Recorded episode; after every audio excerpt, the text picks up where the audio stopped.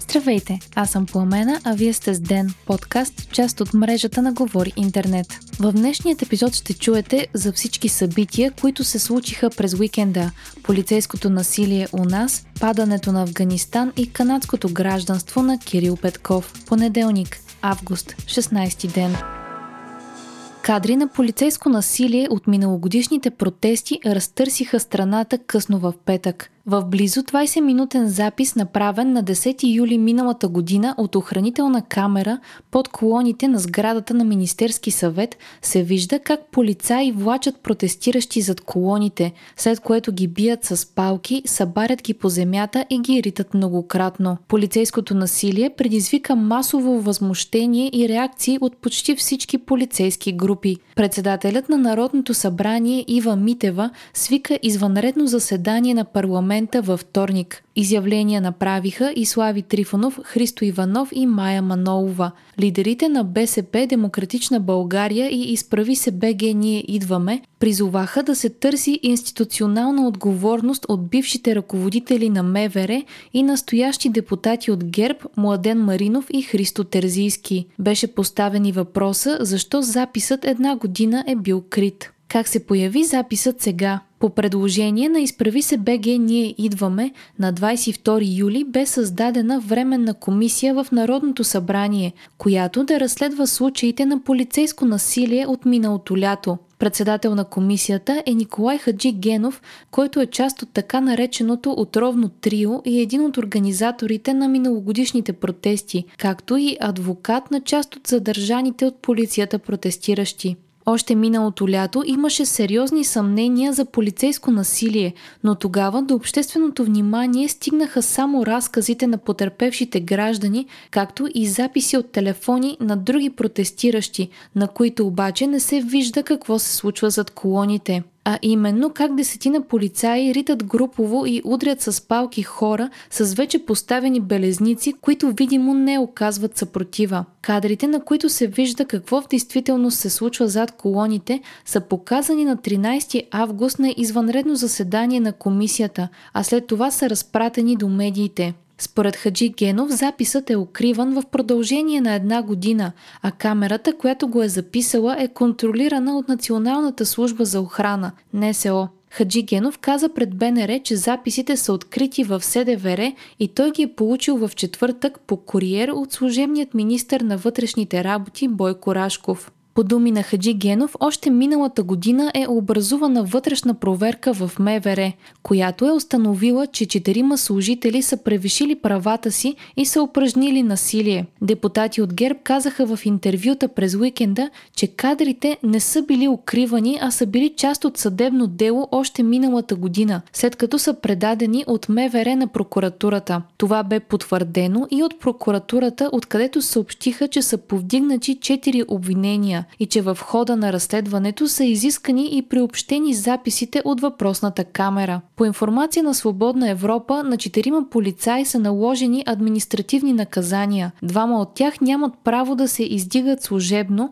единият за период от една година, а другият за две. Изводът е, че записите са били достъпни за институциите и разследващите и са били скрити единствено за обществеността. От ГЕРБ изразиха позиция, че показването на записите точно сега е политически ход, насочен срещу тях и срещу съставянето на правителство с втория мандат, който ще бъде даден на партията на Бойко Борисов. От друга страна, останалите партии има такъв народ, БСП, Демократична България и Изправи се БГ Ние идваме, оставиха на страна персоналните нападки, които си разменяха миналата седмица и се обединиха около общата теза, че е необходимо по-сериозно разследване на полицейското насилие, което да не е насочено само към униформените служители, но и към по-високо поставени кадри в Министерството на вътрешните работи. Христо Иванов от Демократична България каза пред БНР, че формацията е склонна да преговаря с БСП, ако президентът Румен Радев връчи третия мандат на нея.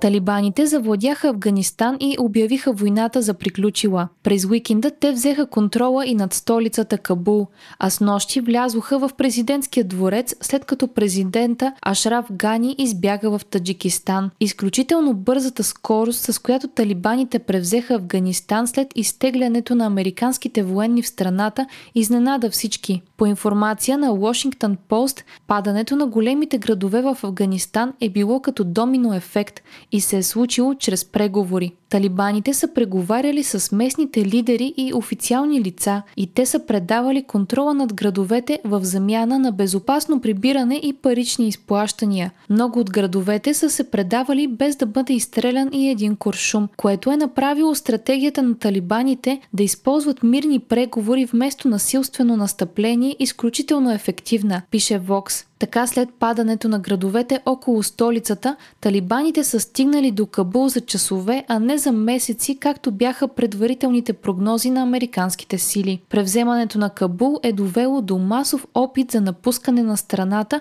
от чуждестранни дипломати и граждани на Афганистан. Обединените арабски емирства и Германия вече обявиха, че ще помогнат за евакуацията на чуждестранните граждани от страната. Международното летище Хамид Карзай все още се контролира контролира от американските военни, но според различни източници там цари хаос и са загинали 4 или 5 човека. От летището не излитат пътнически самолети, а евакуацията на дипломати продължава. То е разделено на военна и пътническа част, като втората на практика не работи и страната напускат само чуждестранните граждани. Това разгневи афганистанците, които искат да напуснат страната си, но не могат, защото летището на практика се контролира от чужди военни, които са забранили пътническите полети. В Твитър се появиха кадри на хора, които са се покатерили на стълбите за качване в самолетите, почти един върху друг и се опитват да влязат в самолета. Повече от 60 държави призоваха да бъде позволено на всички, които искат да напуснат Афганистан, да го направят, включително чрез контролирани от талибаните граници, пише Дневник.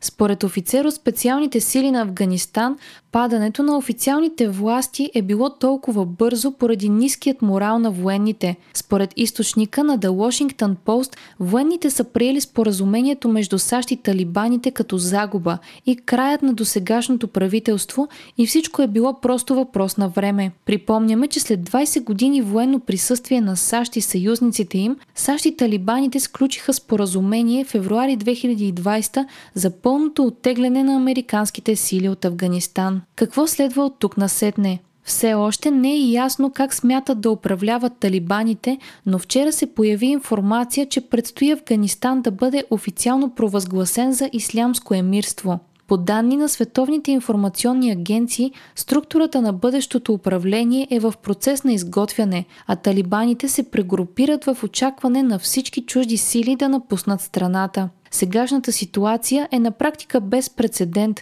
тъй като дори когато талибаните бяха на власт между 1996 година и 2001, те не управляваха цялата територия на Афганистан, а отделни региони. Това лято обаче те завладяха и северните територии, които до сега не са били под техен контрол. Основните притеснения на международната общност са свързани с нарушаването на човешките права и особено с правата на жените. Въпреки, че движението твърди, че се е променило от годините, в които са режали ръце и са екзекутирали хора на улицата, притесненията за връщане на управление чрез ислямско право са на лице. Талибаните са заявили, че жените ще имат достъп до образование и ще могат да напускат домовете си сами, без да са придружени от съпруга си. Други притеснения на западните лидери са евентуална нова вълна от емигранти, както и възможността Афганистан отново да стане развъдник на тероризъм, както се е изразил британският премьер Борис Джонсън.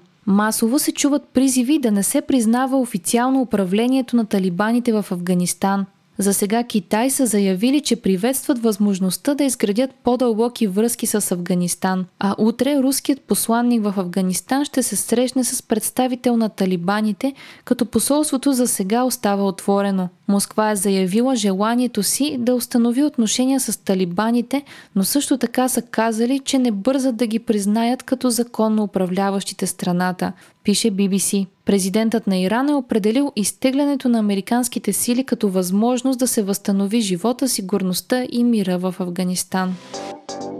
Освен полицейското насилие, още една тема разтърси политическия живот у нас този уикенд. Депутати от има такъв народ в края на миналата седмица повдигнаха въпроса дали служебният министр на економиката Кирил Петков има двойно гражданство. Това на пръв поглед не е много сериозно обвинение, доведе до това, че днес ГЕРБ внесе в Конституционният съд искане за установяване на противоконституционност на указа на президента Румен Радев за назначаване на цялото служебно служебно правителство. По-късно през деня Конституционният съд образува дело по повод двойното гражданство на Петков, което би определило и дали неговото назначение е било противоконституционно. По-рано днес Даниел Митов от ГЕРБ поиска незабавното отстраняване на Петков от длъжността му на служебен министр на економиката. Според Митов въпросът е дали това гражданство е все още валидно и било ли е валидно към момента на неговото назначаване. Какво каза Кирил Петков? Самият Петков заяви, че като български гражданин е направил всички необходими административни стъпки преди да стане министър, за да се откаже от канадското си гражданство. Петков каза, че отказът му от канадско гражданство е нотариално заверен и цитира решение на Конституционният съд от 1995 година, според което, когато гражданин желая да участва в упражняването на властта в Република България, е достатъчно да се освободи от чуждото си гражданство и да запази само българското. Министърът определи нападките към него като интриги и се възмути, че при положение, че не е актуализиран бюджетът, депутатите се занимават с неговото гражданство. Депутатът Димитър Гърдев от има такъв народ, който е изпратил запитване до министра на външните работи относно двойното гражданство на Петков, припомни, че според Конституцията членове на Министерски съвет могат да бъдат само български граждани. Отношенията между има такъв народ и Кирил Петков претърпяха драматични промени. При Припомняме, че Петков бе един от министрите от служебното правителство, които бяха поканени от партията на Трифонов да се включат в първият им проекто кабинет. След като Петков и другите двама поканени отказаха, от има такъв народ започнаха да критикуват тримата министри и да атакуват техните решения и биографии. Въпросът, който от ГЕРБ сега повдигат е, че отказът на Петков от канадското му гражданство не е достатъчен, а е нужен и акт на съответното правителство. На този аргумент Петков попита дали е възможно един български гражданин да е направил всички възможни действия, но да се чака бележка или акт от чужда държава, за да определят правата на българският гражданин. Капитал пише, че процедурата по отказа от гражданство в Канада отнема около 6 месеца и съответно Петков няма как да разполага с акт за прекратяването му, а разполага само с нотариалният акт, с който е поискал отказа. Министерството на външните работи вече е изпратило запитване до Канада, за да се уточни какво е било гражданството на Петков към момента на назначаването му за министър на економиката още от деня. Специализираната прокуратура разследва Лачезар Иванов, депутат от ГЕРБ, за пране на пари, съобщи вестник сега. Разследването се основава на проверка, стартирала в антикорупционната комисия. Става въпрос за реализирана от народният представител голяма печалба от продажба на акции. Спецпрокуратурата е потвърдила, че вече има образувано досъдебно производство. Иванов е извършвал консултантска дейност за американска компания, разработваща лекарствени продукти, като вместо възнаграждение в пари той е получил акции на дружеството. Години по-късно Иванов продава част от акциите за 1 милион и 600 хиляди долара и така привлича вниманието на ДАНС. Иванов коментира, че няма нищо нередно в сделката и че е декларирал печалбата от продажбата на акциите.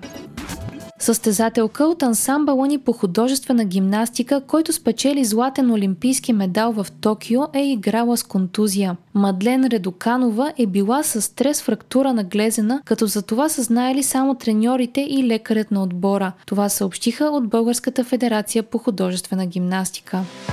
Вие слушахте подкаста Ден, част от мрежата на Говори Интернет. Епизода подготвихме аз, Пламена Крумова, Петкова и Димитър Панайотов, а аудиомонтажа направи Антон Велев. Ден е независима медия, която разчита на вас, слушателите си. Можете да ни подкрепите, като станете наш патрон в patreon.com Говори Интернет, избирайки опцията Денник. Не изпускайте епизод на Ден, абонирайте се в Spotify, Apple iTunes или някои от другите подкаст приложения, които използвате.